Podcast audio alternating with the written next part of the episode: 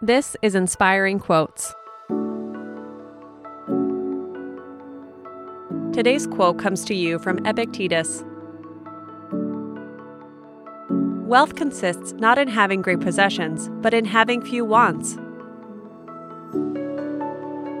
The Greek Stoic philosopher Epictetus was born into slavery around 50 CE. He gained his freedom while still a young man and began teaching in Rome until the Roman Emperor Domitian expelled all philosophers from the city. Undeterred, Epictetus founded a school of philosophy in Greece where his teachings became widely admired. He lived a frugal life with very few belongings, and his primary concerns were integrity, self management, and personal freedom.